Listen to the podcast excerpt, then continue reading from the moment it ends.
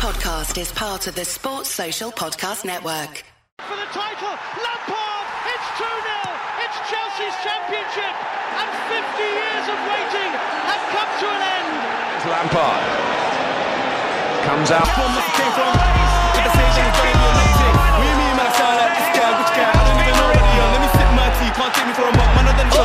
Unbelievable! Oh, as possibly bleak as this. Drogba! Never ended up in McDonald's, and I haven't had a trophy in long time. Not the fault that I played for the Gunners. Okay, hello and welcome everybody to another episode of Chelsea Hour. I am your host Daniel Soft, and we've got it feels like a little bit of a gargantuan. I don't even want to blow up the spot too much, but we got Babs on. What you saying, Babs? I'm not too bad, man. I'm not too bad. It's been a while, man, but I t- I tell you, return home, man. I tell you, It's been return a while. Babs, you got fans. People saying when you gonna be in the next pod. I see it. in the banter. hey, man, I'm just trying to be like you, man. I'm just trying to be like you, man. Hey, um, and represented on the main pod. Always appreciate that. And then we got Meads. What you saying, Meads? What's happening, man? Can't, I can't complain. Yeah, I feel like the audience are going to be blessed. Like, do you know what I'm saying? Got Meads and Babs. Haven't heard from you because obviously busy, but it's all good. How you doing? Yeah, honestly, been super busy, but um, I'm glad to be back. I need to talk my shit. Yeah, yeah. So yeah, this is the gargantuans. We got gargantuans on, but obviously the whole cast is gargantuan anyway. But um, the good thing is we um we got the gold badge. We got the Club World Cup. That was the one that was missing. Um, and I'm feeling happy about it, but I'm not. I'm not sure I'm allowed to be happy because people like Craig Burley were saying that we're not allowed to celebrate the Club World Cup. He's supposed to be a Chelsea guy. I don't get this dynamic, but um, I'm throwing it out to you first, Babs. Like, how happy are you for this win, or is it just like it's just a minor?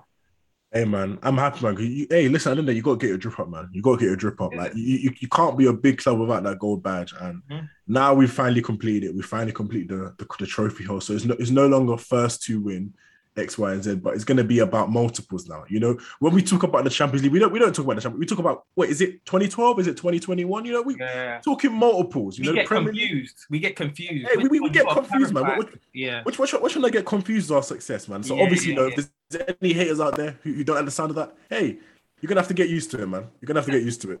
And the thing is, this is an exclusive club, so I don't understand why you can't celebrate being it. This is not like you have to win the Champions League to ha- win. Mm. You know what I'm saying? It's not a baby thing. It's not, Yeah. oh, we won the Europa and then we won the Super Cup. You know what I'm saying? So, Meads, what are your feelings on this uh, gold badge? Um, well, you you lot know I've, I've been very very vocal about this gold badge being missing from our um. Just it's, it's, it's from, from uh, yeah from just from us. Like, our kit has been longing. I've been longing for that gold badge, Mhm. and obviously after 2012 2013 season, I thought that that would probably never happen again because I didn't actually know if we'd win the Champions League again. Such is our journey and how our journey to getting it ever came came about. So when when we didn't win it against Corinthians, Mhm. um, and Torres was missing those sitters, um, I thought it was game over and we'll never get the badge. But obviously under Tommy T, I always felt that we'd have a chance. Um, and do you know what it's done? Like where people people like Craig Burley, who he, he's just a nonsense and he's got his own agenda, but it shows um it, it one, it highlights to the quality of leagues around the world, and two, um it I think you can you can only call yourself world champions. It's not like those American sports where they call themselves World Series, World Champions. They're not only playing American clubs Yeah. from, North- from North America, but we're actually playing global teams that have won their respective super competitions. Um, and yeah, honestly, to be honest, the final was pretty difficult. It was dramatic, um, which I liked because I just didn't want it to be a foregone conclusion. And to be fair, if you look at previous finals, Yeah. they've never really been um, easy wins for for the European teams. Yeah. So yeah, do we put more respect? Because when people talk about the Brazilian league, like even leagues in Europe, we dismiss them. Like, yeah, most people, it's like if it's not Premier League, I dismiss it. So the leagues outside, like Brazilian league, even though we get all the talent from Brazil, we struggle. Like, and to be fair, you mentioned Torres missing. I must have blotched out my memory because I can't even remember the game. But I Yeah, know that I expected to win that, and we lost. And yeah, even this Palmeiras game, because I looked at it and I know as someone that obviously knows about talents coming through, I know Veron plays for um, Gabby Veron plays for Palmeiras, and obviously they've got a young player Endrick. But I looked at the team sheet and I was like, I don't know any of you. So again, I kind of expected, even after the Al Hilal game, which didn't really, I thought that we might blitz them, Yeah. but we didn't blitz Palmeiras. So the, the next question I want to throw to you is it more us or is it them? Is it that actually at this point Chelsea are in a good point and that's why we're not blitzing the team, or is, is it Palmeiras is good? Obviously, we don't know too much about Palmeiras, so it's difficult. But just from your Um, initial feeling, From just from the game, um, I think it's a bit of both. I think the game they showed a lot of tactical organization and discipline. Um, their pressing was absolutely insane. Their, their pressing was insane. Um, so the, the team had to play at a super high intensity, um, which again was pretty impressive. And I felt that Chelsea kind of dominated the game, but we did. they, were so good in transition. They were always a threat. So I think it was a bit of both. Obviously, a, a, a fire in Chelsea that isn't necessarily quite toothless up front in the attack um, would probably put them to the sword. Um, but they will still always carry a threat on the counter. Um, they're very, very dangerous in that regard. Um, so it's a, like I said, it's a bit of both. I wouldn't put it all the way down to Chelsea being superior, but um, yeah, they definitely pose a threat. All right, let me throw that same question to Babs. Babs, what do you think? Is it more us, or do you think it was actually let's put some more respect? Because not just this game, obviously they beat us, and like Need said before, most of the games aren't this like eight four ones, etc. Obviously, we can think to the Santos uh, Barcelona one, but Mm. what's your thoughts on it, man? Um, I think it's it's quite reminiscent to like how we looked at ourselves, you know, last season. You know, the underdogs. You know, you, you know, you have something to prove, and I feel like that's just something that these other teams, you know, Yeah. that we come into face, they they feel that that that like moment, like this is their moment to like really show what they've got on the world stage to really prove, you know, these um guys from teams who think they're like above all, you know, like because you know how we, we all say like, oh, like you know, X Y Z league tax, you know, farmers league, all this and that. You know, you, you really have to see like the, the, the small dogs as we call them. They, they, they've got quite a bite, man. They've got quite a bite. You know, we even looked yesterday. You know, Bayern versus um Salzburg. You know, Yeah. Salzburg really gave them the business. Like Yeah. they really did give them the business, and I, I thought they could they could have even won that game. So Mm. it really does show that even even though you you may be the better team on paper, football's not played football's not played on paper. You know, there's a lot more that goes into it than just quality. You know, a lot of people say like, "Oh, passion merchant," but like, there's a lot of like, "Hey, passion," all of that kind of stuff. It really doesn't matter, man. It really does doesn't matter. You, can see it. You can see it in, in, that Palmeiras game. Like, these guys, as me said so so well, they were pressing and they pressed very well. They didn't they didn't give us like any moments that really like dwell on the ball. And it really just took like a moment of brilliance for us to really get that first initial goal, and then obviously the penalty later on. So I think we've got to give a bit more respect, you know, to these. Um, I feel I, didn't, I didn't want to call them smaller teams, but you know, lesser known teams. I, know. th- I used to watch the Brazilian league, and I like this is I think Needs this is one of our first conversations, our first big ones anyway. And I was like, everyone's like, oh, what Neymar's doing, he can't do in the Europe. I was like, you don't watch like these guys Yeah. are kicking him. It's That's not the like they're thing. him doing it. That's the thing. When we because this what that's 2010, 11? Yeah, ah, We got years, time man. ago. We got years. A time ago. Um, and I remember I definitely was one of those initially. Um, because it it definitely was just pure blatant ignorance because you have this idea and you're just seeing compilations and you're seeing him taking an absolute piss Yeah. out of defenders. Um, but then there was times where I just decided to stay up and watch. I think Dan, you told me, look, just watch a full match, you'll see. Yeah. Because I think at the time I was looking at Aguero. Um, I think it was Aguero and uh, Pato. Pato. between the two, Neymar, Pato, and Aguero. Yeah, I yeah, between those three and who we should sign or who I think we should sign. Yeah. And I was always saying Aguero, Aguero, Aguero. Yeah. Um, and Dan was saying, nah, trust me, Neymar is it. Like this is this kid is different. Yeah. Um, and then Neymar was like 17. Like, yeah, six, yeah, 17 on at those times. Yeah. Um, so yeah, so I, I stayed up watching some games, and you, the brutality in a way the Brazilian teams played back then, let alone now. So even now, I would say that it's slightly less brutal, but they're still very cunning. So even against the game against Palmeiras, they were very cunning. Any little touch, they go down, and they got the free kick. Eh, They, they're very street smart. Um, so you have to be taught, like you have to be. Taught, for me, it's no surprise why Brazilian players are do so well in Europe. Basically, Yeah, because what I was gonna say is like, I think a lot of people talk about we're losing the Jogo Bonito Brazilians, and I think people don't kind of give the respect to the Brazilian league. Like it's not just all skills. Like there's tactics there, there's formations there. And I think the first time when we lost against Corinthians, there was like, rah, they had tactics. It's like, yeah, of course. And there's that, it is that ignorance, but but moving on slightly. So coming out from our form in the Premier League, we wasn't necessarily in our best form. So I was looking at it because I know at first I was saying to Babs, we should be looking forward. And Babs was like, no, let's look behind us. And to be fair, it part of it is because obviously we played so many games, so all of these teams had these games in hands that they thought they was going to win. But um, my question is, uh, coming away from this, I, w- I want to know whether you think it's been a good thing or a bad thing because we have played more games, but we have more games to play. So it might might mean we're tired or etc. etc. But obviously we won, but it hasn't been blitz. So do you feel like this is going to be good um, for Chelsea on return, or you think it's going to be a bad thing? Um, personally, I think it could be good. I think it could be good. You know, going away and you know winning a trophy. You know, really like picking something up. I think that's like a, a wonderful achievement to get coming into like a couple of games. Because if you look at our previous form before that, you know what it was um, um three draws, a loss, and a win.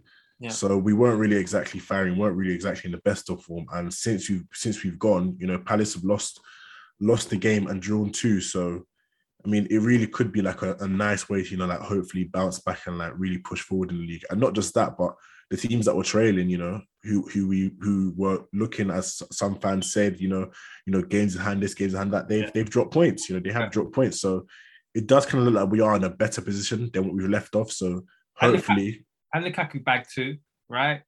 Mm. I, I, don't know who that is.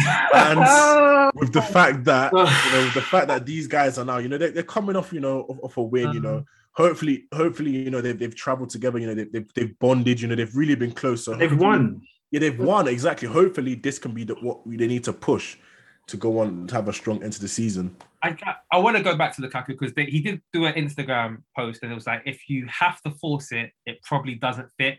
Very cryptic. We don't know for sure if he's talking about Chelsea. It could be about some off-brand stuff.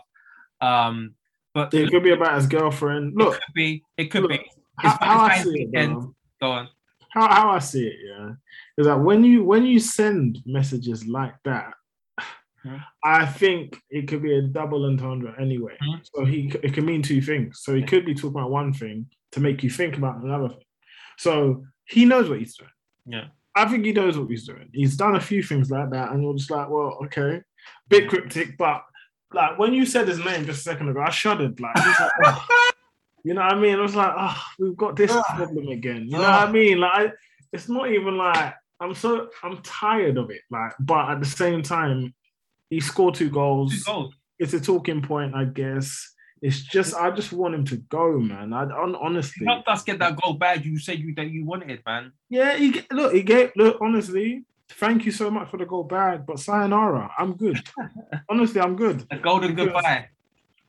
Because honestly, I find it difficult for him to just not even like I, I don't really rate him as a footballer anyway, mm. but just after the comments, like, I just I man, I don't, I don't, I just don't rate it. I don't rate it at all. I don't rate. I don't rate it. I I appreciate players and people having confidence in their ability and themselves, but uh, I oh no, nah, those comments, man, that's weird. Yeah, I, man, a, a, a, great. As you said in that confidence, man, a, a great a, a, great, great quote from another um, touchline member, man. He, and he said it very well. You know, don't mix your ambitions with your reality. Yeah, yeah. It's just a mess. So I, I just honestly, I just want the season to be over, and hopefully, if we can shift him, then mm. great.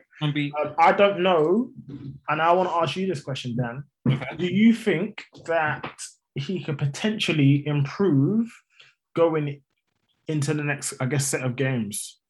Um, for us? Do you think he can improve us in the attack? Improve, improve us in attack.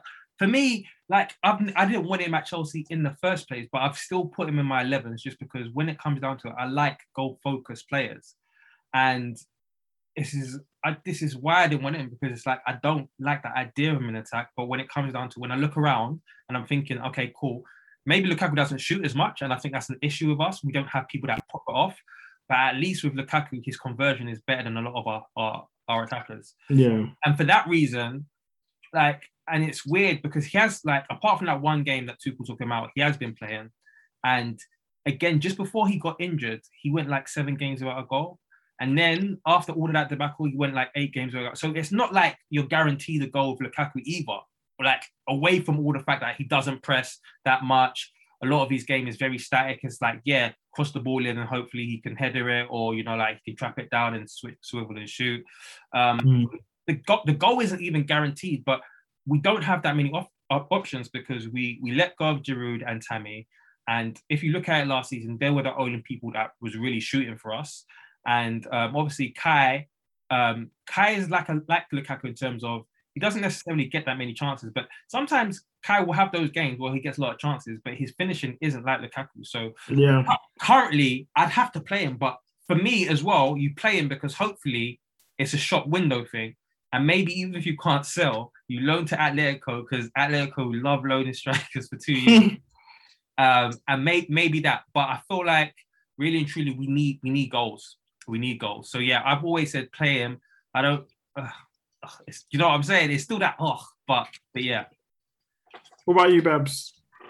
Well, you, you you you might have known my thoughts, man. You might have known. I'm, I'm, I, he, he he said it one day, like you can't you can't force it at the end of the day. And, eh, if that's how you feel, you know, eh, maybe I have to take your advice. Maybe I have to take your advice. But Yeah. yeah, I mean, I mean, like I get what you mean, Dan, in terms of the fact that you know he he is this you know goal scorer on our team, but when you look at it, like I just look at it in- in- of recent games, I just don't see the impact in, in his game. You know, like yeah, he's scoring goals, but it's like what more are you bring to the team? Like at the top level as a striker, it's not just about scoring goals. You need to be bringing your team in and really like getting people involved. And and and this is what they told me that this guy this guy learned to do Italy. This, this is what I was promised. Babs, we had a man. podcast and I told Oh, you. I, you- I remember that. I remember so well because I remember me and you were on the same page. And obviously, I, I don't watch anything like that. So when I'm being told, you know, oh, he's changed, I'm like, okay, you know what? All right, you know what? Maybe, maybe I'll see. You know, why, why, why not?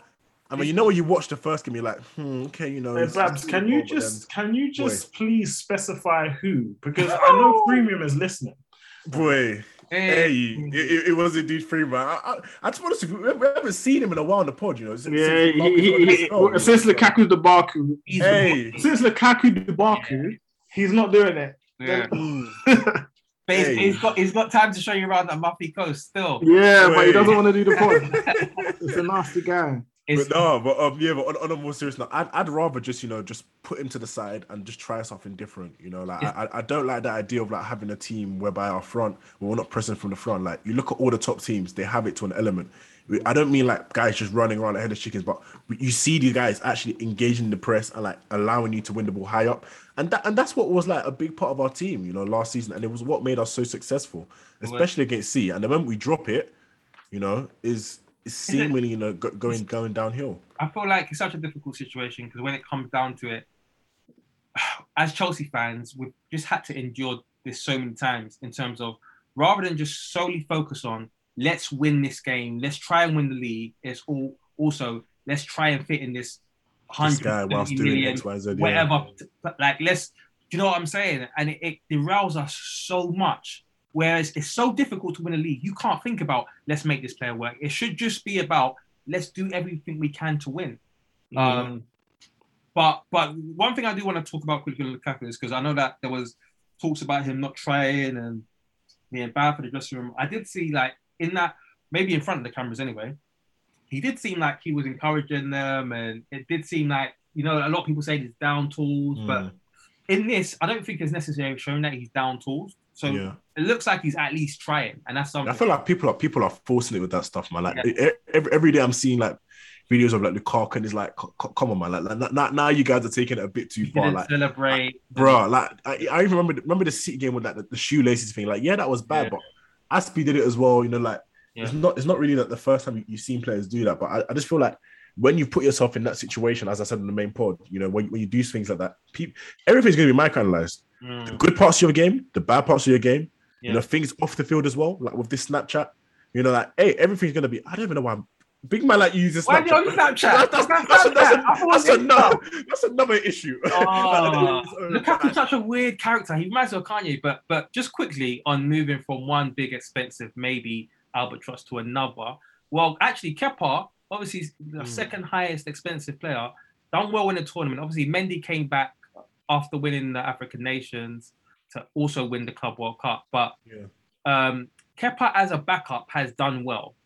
Yes. Now apparently there's interest in him. It's an expensive backup. yes.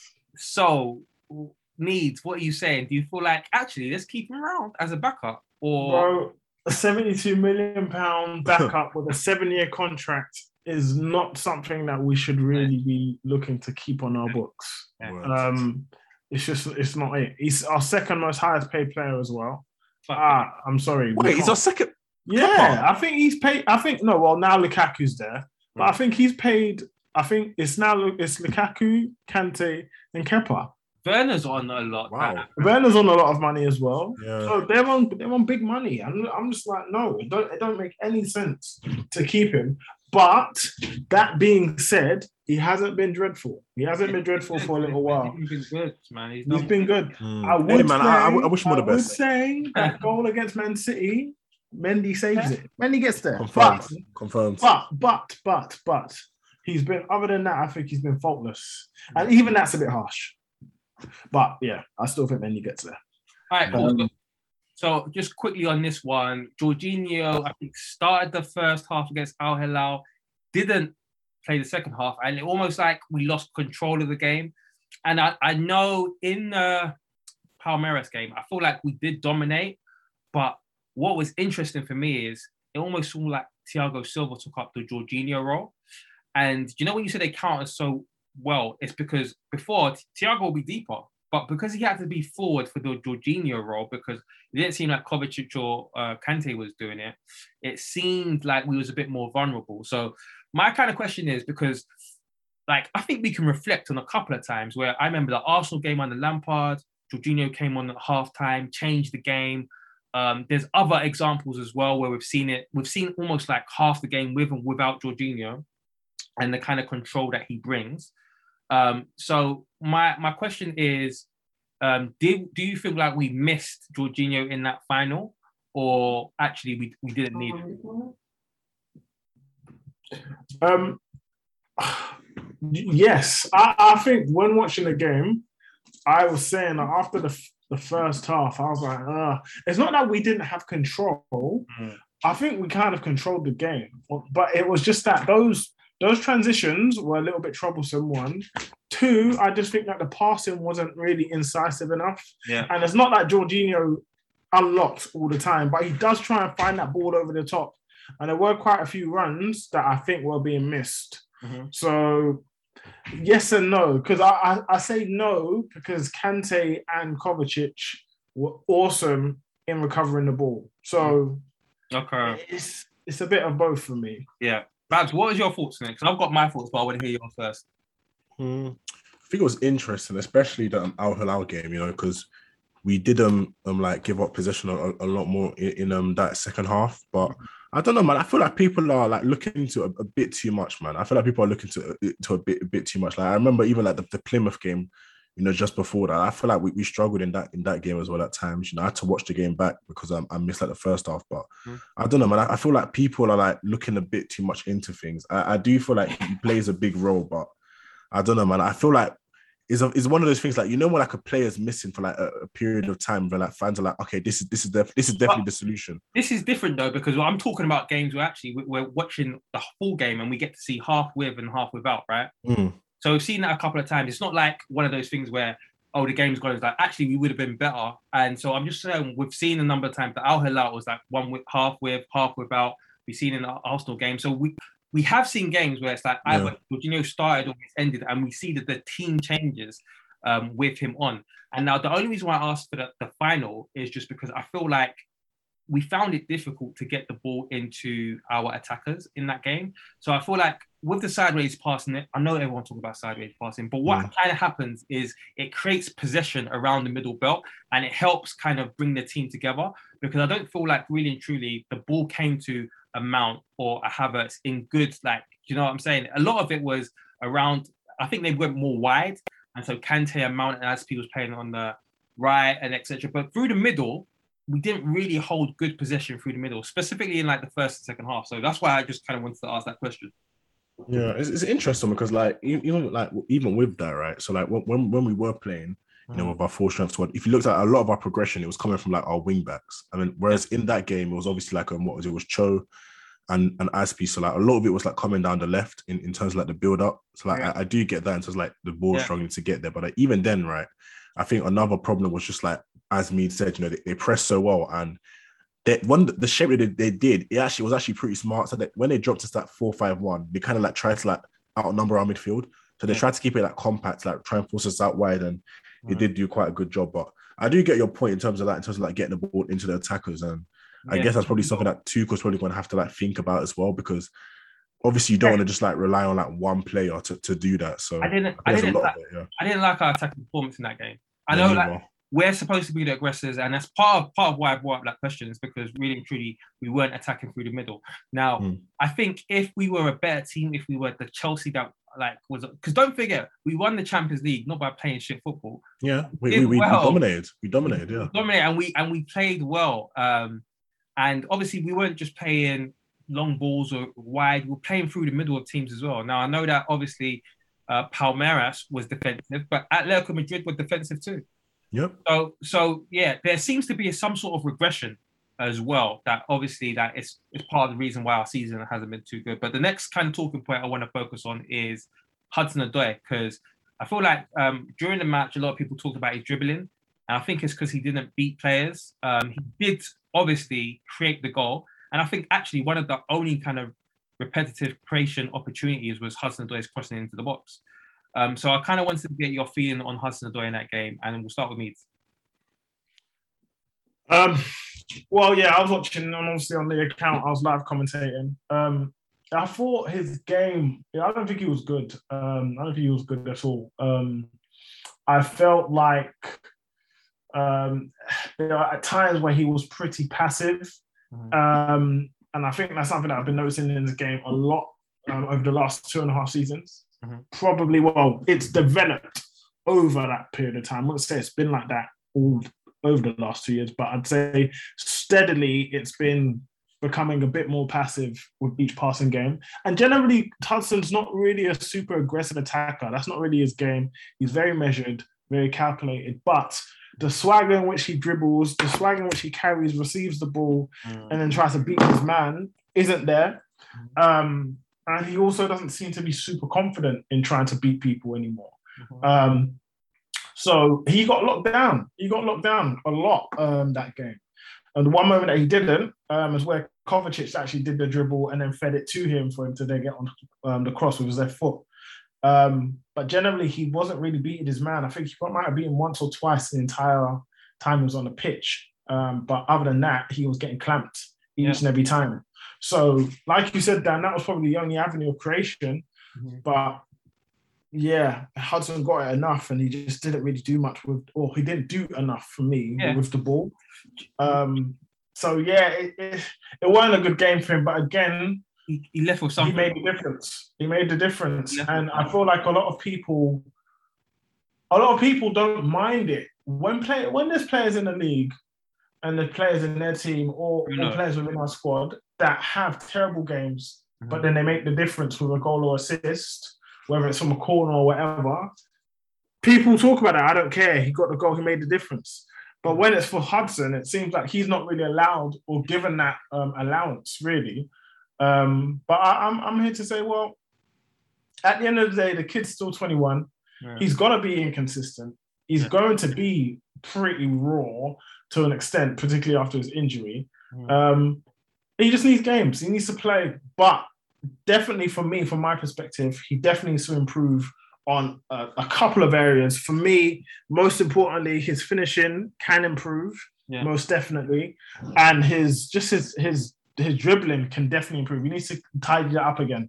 Right. Um, because that, for me, I think those areas. Once he gets those on, then yeah, you probably get to see the Hudson Odoi that you all think we can we can get eventually. So Yeah. Yeah. So just to, before I go to Babla, just to pick up um, off the back of that, I was saying to you um, when I was watching Sancho in Dortmund, a lot of the games was horrible in terms of performance. It was horrible, but he would leave with something in terms of a goal or assist. And because obviously it's almost like the Brazil thing we talked about earlier, people weren't watching, and so the numbers came back rather than performance. And really and truly, performance is important. But when you're not performance, if you can leave with something, it's good. But I agree with you. The performance wasn't good, um, and yeah, since his injury, I, I would say that he was never aggressive. But at least when he decided to take people on, he would take them on like well. And I feel like his like dribble completion now is just a lot more clumsier. But um, who knows? Maybe that can tighten up again. And I want to come to Babs. Um, so what's your thoughts on Hudson Odoi in this game, but then just in general, like because I like to be like to be candid. Sometimes I see you kind of like forecasting what your attack is. Uh, I see that without being like, and I don't want to, I don't want to bait you out, but it does seem like you're like you're not necessarily bought into Hudson Odoi too much anymore. Am I off base in suggesting that? I think you're off base. I think you're off base. Okay. For, for me, for me personally, right, I, I, look at it like this, right. So when I've watched that game mm-hmm. and I'm looking at the um, wing backs in particular, yeah. normally when we play, you know, our tens normally tuck into the midfield and they'd also be able to like interlink with the guys yeah. that are playing yeah. that wide. But in that game, they didn't do that. No. So I wasn't exactly surprised that um he's he struggled. Same for Azpi.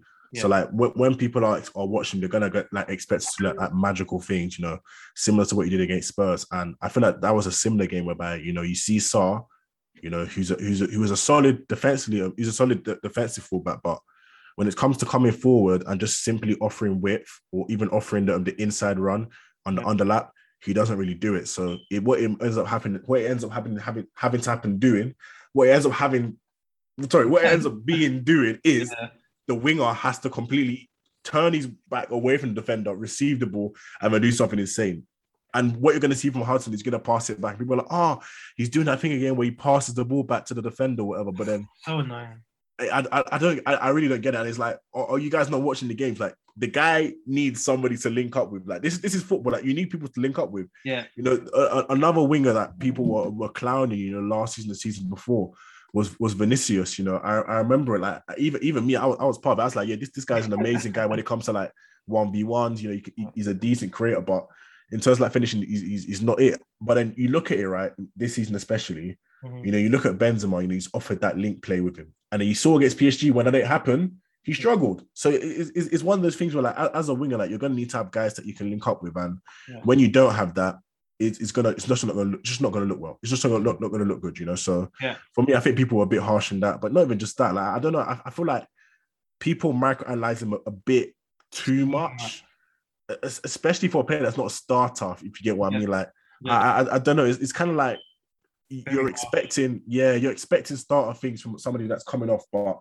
I guess it kind of comes with like how he was um perceived um, as a young talent. So I, I get that, but I, I, don't know. I feel like people are doing themselves a disservice when they hold players to a standard that they themselves don't even believe in. You know, because then you then you're gonna then you're just gonna be cons- consistently disappointed. It's like me expecting you know um Lukaku to be Lewandowski. I'm gonna I'm gonna be starving throughout, throughout the calendar year. I'm I'm gonna be struggling here. Like, what's yeah. the point? Like, you got to take what you see and judge players based off that. You know, like whether that means you think he's a super talent or whether that means you think he's all right, yeah. then yeah, just just go with that. But just just don't do that thing where you're, you're like over expecting things like you're, and you're wanting the world when you're not really like expecting it. If, if you get what I mean. Yeah, and I think I think what one thing people miss is that I know like there's been this whole campaign play Hudson Odoi more, but I think people need to understand like he started from nothing. Like when people said play Hudson Odoi more, it wasn't he has to start every single game. Literally, he wasn't getting any starts or any starts in his position in attack. So Hudson Odoi, when people are like, oh, he's not here, he's not ready, does he? He doesn't have to be the person starting every single game anyway. Um, but I do notice, and I feel like it's more like we'll come to Loftus Cheek later on as well. But I do kind of see like a lack of I feel like people are ready to end the project with certain players. And I think with Hudson Odoi, even with creation stats, they're like, I don't want to see no more creation stats when it's like, look, he's actually doing assists too. It's not like just per night, he's actually doing assists too. But I just feel like um, again with project players, people aren't really they don't really have the appetite for it. Um, and I'm seeing a lot of bad kind of like I think people are just done with Hudson Odoi, which I think is sad, especially as a Chelsea fan because I know Chelsea um, they like to the Chelsea fans like to talk about youth and talk about and brag about Cobham, um, but they don't necessarily back it um, in these times, which is which is sad. But and I mean, just to just to round it up, like, and for a player that's not really a starter, um, a player that's played left wing back, right wing back this yeah. season, um, had a decent run um, in the attack for a couple of games and got pulled out of it after um, a couple of misses. Um, he's got three goals and what six assists this season so far.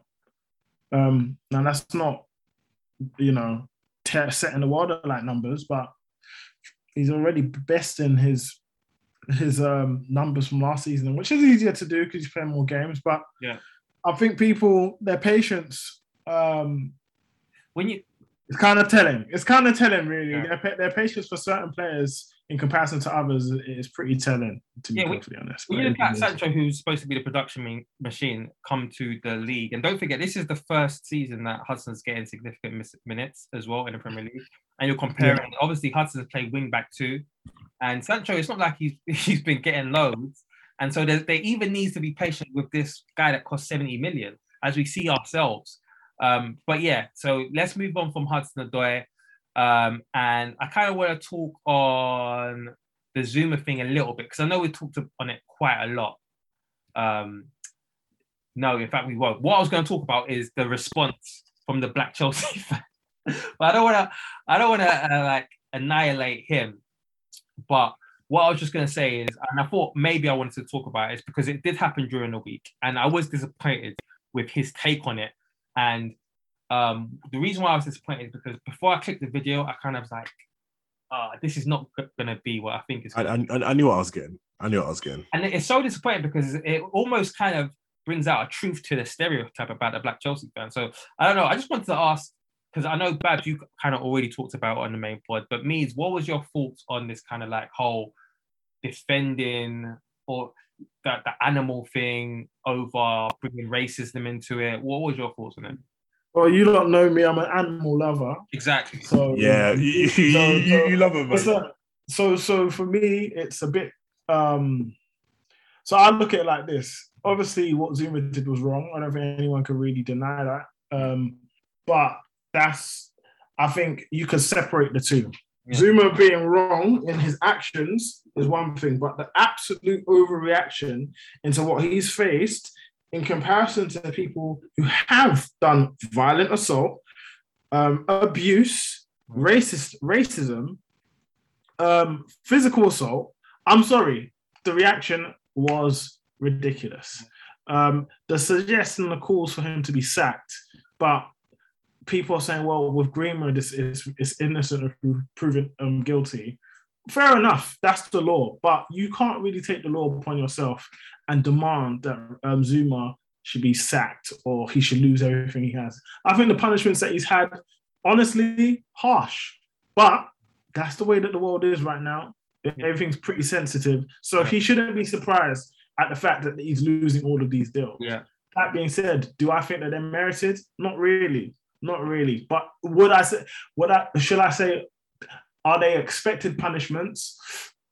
I'm gonna say yes, um, just because how how PC the world is now. But also at the flip side, it's like no, because people that have done worse haven't lost anything. And that's generally because you look at him and think, well, is it because he's a black man he's being made an example out of? And I think yes. I think largely the reason why he's being punished as harshly as he has been is because he is black. And I think it is racism. I think there is a racial element to it. So when you do bring up the acts of racism, like um, Antonio did, it's valid. It's, It doesn't. It doesn't detract anything away from it. You have to. You have to look at it with the optics of racism. Yeah. Yeah. And if you're if you're if you're trying to ignore that and separate that, it's a joke. It's a complete joke thing. Because look at I like bro, okay, let's put it like this. Is is what Zuma did worse than what Jamie Carragher did, spitting at a young, what, 10-year-old girl There's no on, way. in a car? There's no Is it worse? way. Is it worse? I don't think it's. I don't think it's worse. I don't think Zu- what Zuma did was bad, but I do not think spitting at somebody. I, mm. I, I honestly think spitting at a human being, Face. a girl, That's, that's like the in biggest the of face, respect, man. It's outrageous. It's outrageous. But Jamie Carragher, a white man, Premier League footballer who worked for Sky. Well, he missed what one two weeks, Yeah. one two weeks of Super Sunday and Monday Night Football, one two weeks. Then he was back after apology. Yeah. You see what I mean? And that's not that's that's just what. There's so many instances. Yeah. Luis Suarez, he didn't lose his deal with um, Adidas. Yeah. He didn't lose his deal with Adidas at all. He was still playing at Adidas the day after, uh, the, the days after. He bit, he's bitten multiple players, racist abuse. Did he lose? They, they even anything? they even had an No. ad. They even had an ad w- about Yeah, him. yeah. buying it. Exactly. Yeah. They made an ad out of it. They made on on what's it called? Um, the the Adizeros. So I don't want to hear all this no racism. They're separate things. Well, not Yeah. really, because if we're talking about grotesque acts and their punishments in regards to those acts, they're not the same. You can't say they're the same. And, and you So- know what was very given as well. Sorry, me to, to disrupt you, but in terms of what you said about people trying to like disassociate the racism aspect from it, the fact that Chris Kirkland was so like fast to like say it's It's worse. worse, it's- yeah. You, you, you kind of know that subconsciously in his mind, that's how he feels, and and, and is there's no apology you can give to change that. If you get what I mean, like yeah. it- it's Yeah. so obvious that this is what this is how you feel.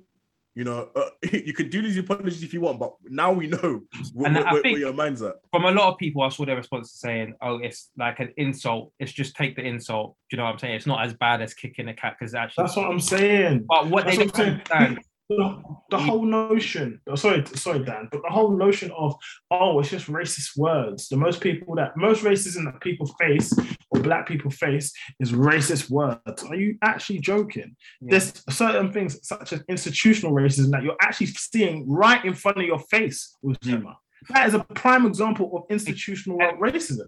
Yeah, exactly. And and so how can you say that's the most things that you the, the only thing that black people experience? It's not Yeah. because institutional racism is something that people face every single day. I feel like what One saying- an example that Zuma is literally facing Yeah. right now. yeah. So, So, it's like crazy. I feel like what they're saying is you're punishing the insult, but what what I think they don't they don't have the perspective of is what that does when that's allowed in football. What that does away from football. Uh, like we've grown up. I've grown up in racist areas, and the type of things that people see and is made um, through words is made acceptable is what results in violence. Is what results Exactly. in institutional racism. So it's not just a word. Maybe for you it's just a word, but that's because you're not affected by it. But um, I think me, I think you've done it justice in terms of covering that. And yeah, I definitely wanted your point on it because I know you love animals as well. And I thought that was, I thought like I thought Chelsea Hour had to say something on it because I was really disappointed with um, that guy's take. But moving on, RLC is back from injury, and I kind of referenced it earlier. I feel like a lot of Chelsea fans are just done. There's that. For them, they're like, and I've seen it before. It's like, oh, he's 26, therefore he's expired. No more chances. He hasn't figured it out. What are we doing? Sell him. Um, what What's interesting for me, and I just wanted to talk about it because obviously I watched the. I think Babs, did you watch it as well? Napoli play Barcelona. Yeah. Um, and Guissa was playing. I thought Anguissa looked fantastic against Barcelona. Obviously, not the same Barcelona, but Anguissa and RLC was in the same Fulham team that went down. And I know initially a lot of people didn't even want him to be part of our squad because he went down with Fulham. But this is how I feel like how quickly fans forget because I think a lot. If you take RLC's body of performances this season, he's shown that he's been of very good use to our squad. Yes, he had a down period, but what player in our squad don't have down periods? But for some reason, the down period for RLC means that now he is disposable. So I just kind of wanted to get your opinion first, Babs, uh, on RLC. Obviously, he's back from injury. Tuchel, for what it's worth, when he talks about RLC, he says that he holds him in the highest regard. Um, and he kind of referenced it before when people was talking about maybe him going on loan to Everton. Um, but what, what's your thoughts on RLC and how he could be useful to us? And obviously, I think his contract maybe he's got like two years left or whatever. And so, what do you see him having a future at Chelsea, or do you want him to have? So, we'll go for you first, Babs. Yeah, I, I, personally, I don't mind him having the future at Chelsea just because I think he's like the easiest guy to have as, as like your like fourth or fifth like choice midfielder. Mhm. I don't think he will have like that expectation of like starting week in week out. So having him as an option to like play like multiple roles, you know, within the team is obviously good to have. But I guess it's up to him as well, like in terms of like if he wants to take that role. Mhm. Um, I think it's interesting because you know if you have like Conor Gallagher, Conor Gallagher coming back in, you know, you got Gilmour as well coming back in. It's like a question of like what happens with them as well. So I kind of get why people like where people's minds are in terms of like that situation. But I don't know. I, I think um if he were to like critique his games, I'd understand it. But I feel like people are doing a thing whereby like they're kind of like, oh, you know, he's at X age, so you know, the, the, the, goods have expired, you know, like it's, it's, it's the 31st of the month, you know, the bread's expired, you got to throw it out. I feel like people are kind of like doing that. And it's like, oh, you know, hey, look, you know, we got the whole meal vegan bread coming in, you know, in Conor Gallagher and, and Gilmour. So like, you know, they have to come in, they have to replace him. But I don't know, I feel like people need to be a bit more, you know, a bit more measured and, just see what Tuchel wants at the end of the day. Because mm. personally, I wouldn't mind if he leaves. You know, I'm not really like as, as like I don't really hold him to like certain affinity, so I don't I don't really mind. But at the end of the day, it's up to what Tuchel wants in it because he's the manager and he's he's good. He's who's going to decide how the squad sit out. You know, if to, to go and actually challenge on for the league. So if he wants us to stay, I'd understand it because obviously he'd be that like fourth or fifth choice midfielder, and it's easier to do that. But if he was to leave, I'd also understand it. Yeah. Okay. Um, what's your thoughts on the RLC situation as is needs? Well, obviously, you don't know I'm a big fan of him. Um, in terms of like, I feel like, like Bab says, like it's a very.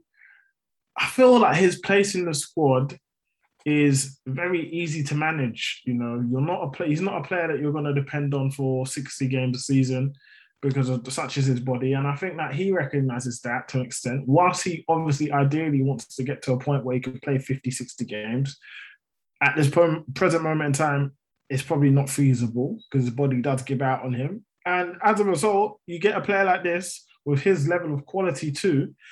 You don't really rely on him, and I don't think he expects that. He doesn't expect to be relied upon. But if you keep him in and around the squad, make him feel included and happy, then that's a great player to have. Those are the type of players that you kind of want to have in and around the squad. So when people, for example, I don't want to digress too much, but people talking about Dembele and saying, "Oh no, he's injury prone, injury prone," I'm like, well, he, if he comes for free, and you don't really rely upon him, and you know you, you get 40 games of quality from him, then why wouldn't you do it?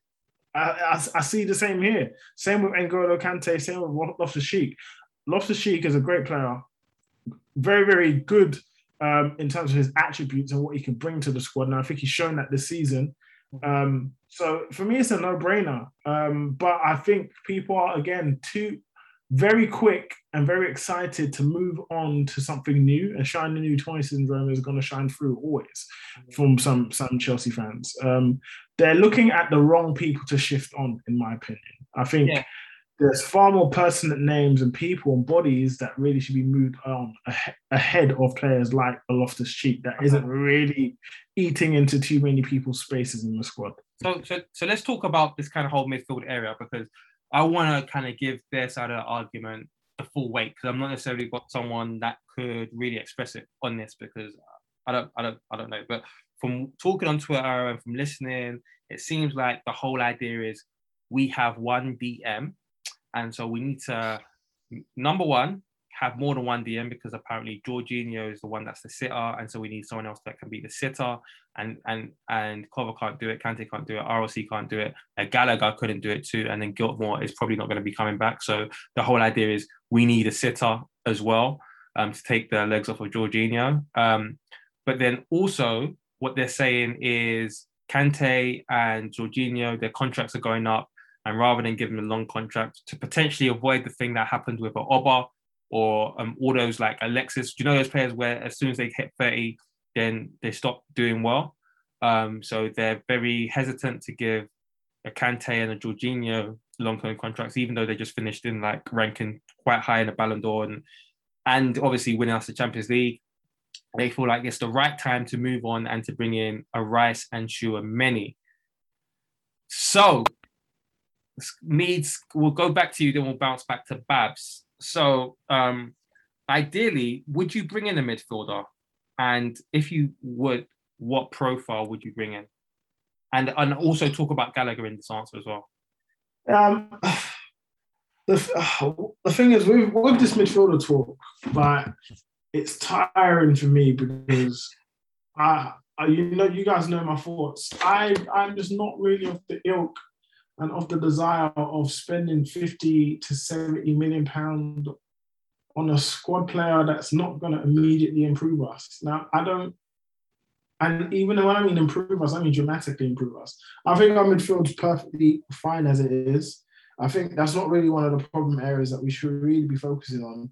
Mm-hmm. And generally, when people talk about one DM, if we're playing a double pivot that plays as a pivot, we've got more than enough there. Like, I, I you know, I, I, don't really see it as a super problem area like people s- suggest because I see Kovacic and Kante working fine as well, and I see Loftus Cheek and Kante working fine as well. I see many. I see. I see many of the pairings working pretty damn well Yeah. for it to be such a talking point where people are peeling off names who should come in immediately and we should spend X amounts of money on them. I, I for me, I, it doesn't really make sense. But do I see a um, do I see um, why there's an appeal for said players? Yes, because again, people like new things. Um, also, they're not then they're pretty good players. I think Declan Rice is a decent player. I don't think he's a bad player at all.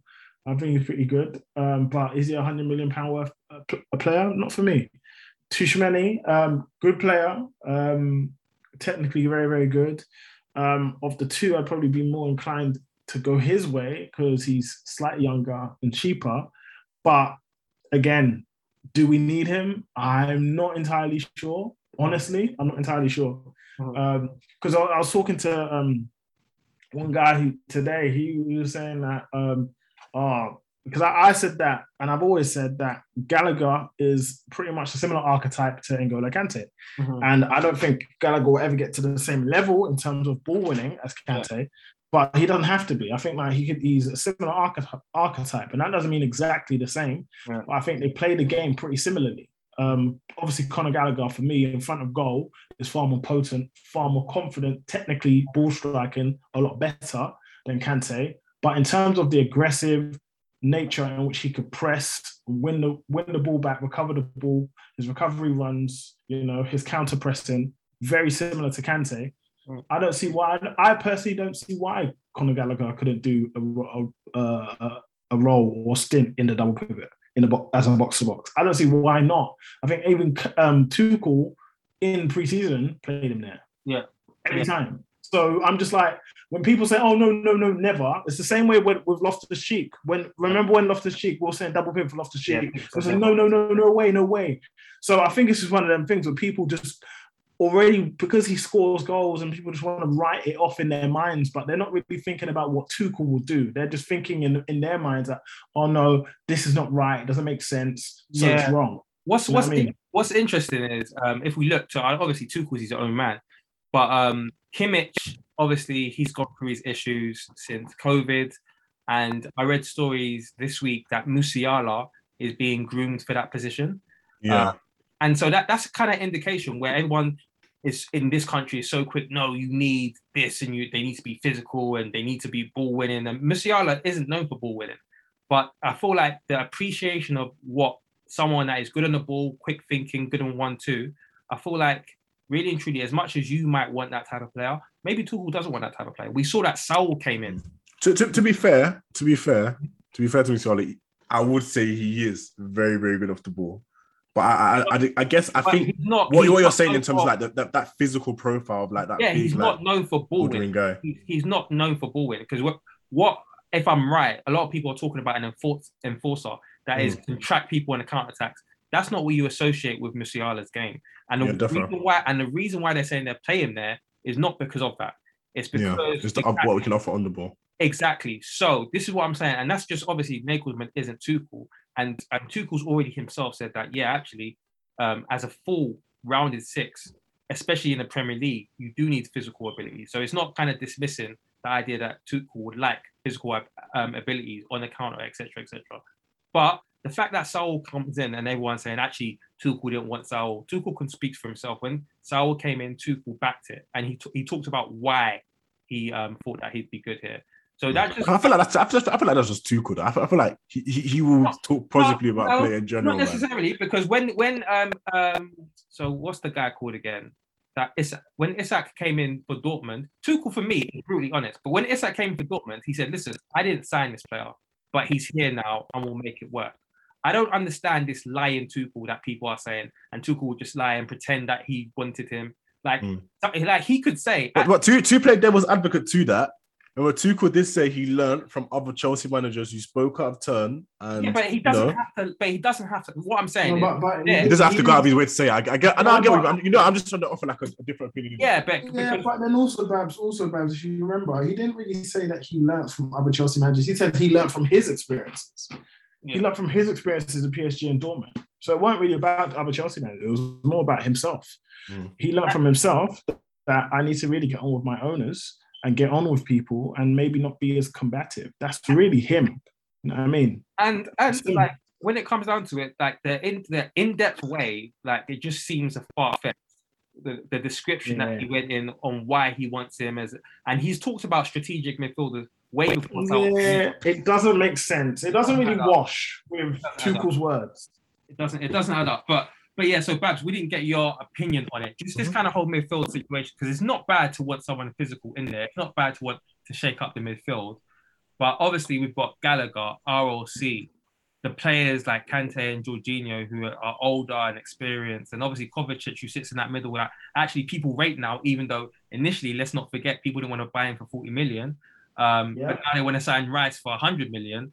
So I just kind of want to get your thoughts on this kind of whole midfield situation because for me, again, like me, I don't think it's really the priority like everybody makes out to be. Mm. I don't know, but I, th- I think I think it's I think it's so weird because like people are like, oh, we really have one DM, but City really and truly only have one DM. Fernand- Yeah. Fernandinho barely plays. You know, Yeah. you look at Liverpool, they've got you know early Fabinho, and Yeah. I, I don't know, and it's weird because then you look at our midfield as well. It's a lot more flexible than um than Liverpool midfield because if you don't want to play Jorginho, you just play Kante and Kova as um, Yeah. as you guys said earlier, and then you play that. And if you want to go free midfield, you just play Mm-hmm. somebody a bit more advanced. So like I, I don't know, I feel like people have like tried to like create a scenario and Yeah. fit in what they want around, if that makes sense. Yeah. But personally, I'm not against you know a new midfielder coming if that's what Tuchel wants. But Yeah. I don't know. I, I don't know. I feel like people are just trying to like shoehorn their own personal ideas onto Mm. Tuchel. And yeah, I don't know. Is, is, is it interesting? Because I remember even like when I don't know if you remember last um like season towards the end of last season, we were linked to Weigl and people are like, oh no, there's no way this could be what Tuchel wants. And then all of a sudden, what's we're finally linked to Rice, like, oh yeah, you see, you see, we were right. And it's like, Yeah. I don't know, man. I don't know. I feel like and then they just gotta avoid the noise and just wait to see when an actual like transfer like bid happens, and like then you can go off that. But Yeah. in, in the meantime, now you know, pe- me personally, I'm not I'm not for or against it. I like Tchouameni a lot. I'm a big fan of him. If he was to come to Chelsea, I'd love it because I think it'd be perfect. Um, I, I do think one of the big things you have to do when you have like a, a, a signings, you got to have like a succession planning. You know, you got to allow them to be like they got to allow them to come into the squad, but not have to not have to play. If you get what I mean. Yeah. You look at like Liverpool, like um Diaz now. You know, Mane is still playing. Diaz doesn't have to play. You know, Yeah. even with Fabinho, it took them like half a season. Yeah. You know, for, for them to to really play him. So I feel like if you if you were to bring in a midfielder, if Tuchel wants it, it will be good now. But it doesn't mean you have to now sell Kante or Jorginho. It just Yeah. means that this guy can come in, you know, see see how it works here, you know, learn the range, you know, get comfortable in London, get comfortable in the Prem, Mhm. and, and have to do it. Because even like I have to liken it, like to like um remember we sold like, we sold Matic and we bought Bakayoko straight in Yeah. and it's like you, you could see there it's, it's like it's like you've got like two bottles right you've got you've got one which has hot you've got hot water you've got one which has cold water Mhm. you've poured the hot water out you poured the cold water in and now you want to go have a shower you know you want to go win the prem it's not gonna happen you know it's not gonna happen you, you, you gotta have patience you gotta you gotta let these things manifest and, and slowly you know mix in the two so if it was to happen I, I don't really agree with that like idea that somebody has to be sold if they are to be sold so be it. But I don't know. I, I feel like people have, have this idea whereby it's like, you know, it has to be this way. It has to be this player. And if it's not this way, then Tuchel's this this isn't what Tuchel wanted, if you get what I mean. Yeah, yeah, yeah. I mean, it's interesting that because obviously you mentioned the Bakayoko thing, and I, I, there's been so many players that are supposed to have come in. I remember people wanted to sell Kante for Ndombele, Mm. and we saw um, Lyon have Ndombele and Aouar as their double pivot. Like had Ndombele, had we sold Kante for Ndombele, we'd have been in big trouble. And the Bakayoko thing, obviously, yes, even if we kept Bakayoko, yeah, even if we kept Bakayoko, like when it comes down to, I mean, sorry, if even if we kept Matic, when it comes down to it, Bakayoko isn't that good a player. We've seen now Milan still don't want to buy him. Um, so just having that kind of insurance policy as well, even if we do bring in a player, because all of these players that you think is going to come in and, and do it, it doesn't necessarily work out like that. But um, the last thing I wanted to talk about was Grosjean, because to, uh, with Gallagher as well, there's this kind of whole kind of sentiment that we may sell them to raise money. Um, and I wanted to get your take on it because for me, it doesn't make any sense. Um, so yeah, we'll just get your take on that, Babs, and then we'll finish. Yeah, um, I kind of get why they say it because obviously you know you've just, you've just seen like a window whereby to like buy you know the big money signing we've had to like sell like a lot of like um youth players. So I I, I do get it and I do get like the, the worries, but again I feel like people have like now they've got now they've got that idea in their head. They're not going to move away from it now. You know, like oh you know we're going to have to sell these guys. You know, panic stations. Oh no no no. But, I think it's panic stations. That's why. Yeah. That, so my, my thing is when it comes down to it, whether it's Guehi or any player you're attached to like Tomori, Mm. It's not like the manager said keep him, but it's the board said no, we have to sell him for money. Yeah. Livramento went not because Chelsea wanted to sell him, but his contract was nearly up. Yeah. So I, I, don't understand this situation where, like, the only the only possible way I can see it happening is if Tuchel says, actually, no, I don't, I don't mind if you sell Broja. Exactly. No, I don't mind if you sell Gallagher. But I, I don't know the situation where Chelsea wanted to keep hold of a player and they've got all the power because there's years on the contract, but they said no, actually, even though they're going to be good for yeah, like he's literally just signed a new contract as well. So like, yeah, yeah, I, yeah I, don't yeah, know. Like it would have to be that Tuchel doesn't want him, and then you don't, you can't really complain about that. Exactly, exactly. All right, yeah, cool. That's just been Chelsea hour, man. It's been good catching up with you, Babs. Me's just had to drop as well. Um, Babs holding it down on the main put as well. Always appreciate it. Chelsea fives as well. We done the first game. They had listen. I'm gonna tell you now. They had West Ham players playing for them. They had illegal players playing for them. We were winning the game, then they got some illegal players, and we drew that game. But we do have a game coming up in about two weeks as well. So if you want to get involved, please DM the Chelsea Hour account. Babs, always a pleasure. And yeah, we'll close there. Thanks for time, guys. We'll see you next week. Peace.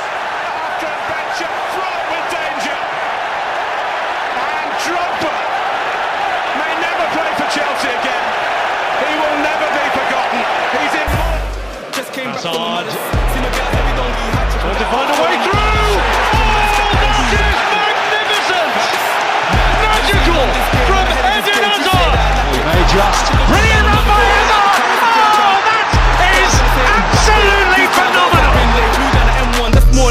Kante. They do threads on Twitter and ranting. Doing the most. True say that money is power, so when you get money, keep and ghost. Ghost. I remember when I shot my shot, but I didn't have guap, so I hit the post. But next time it's a golden goal. And it- Sports Social Podcast Network.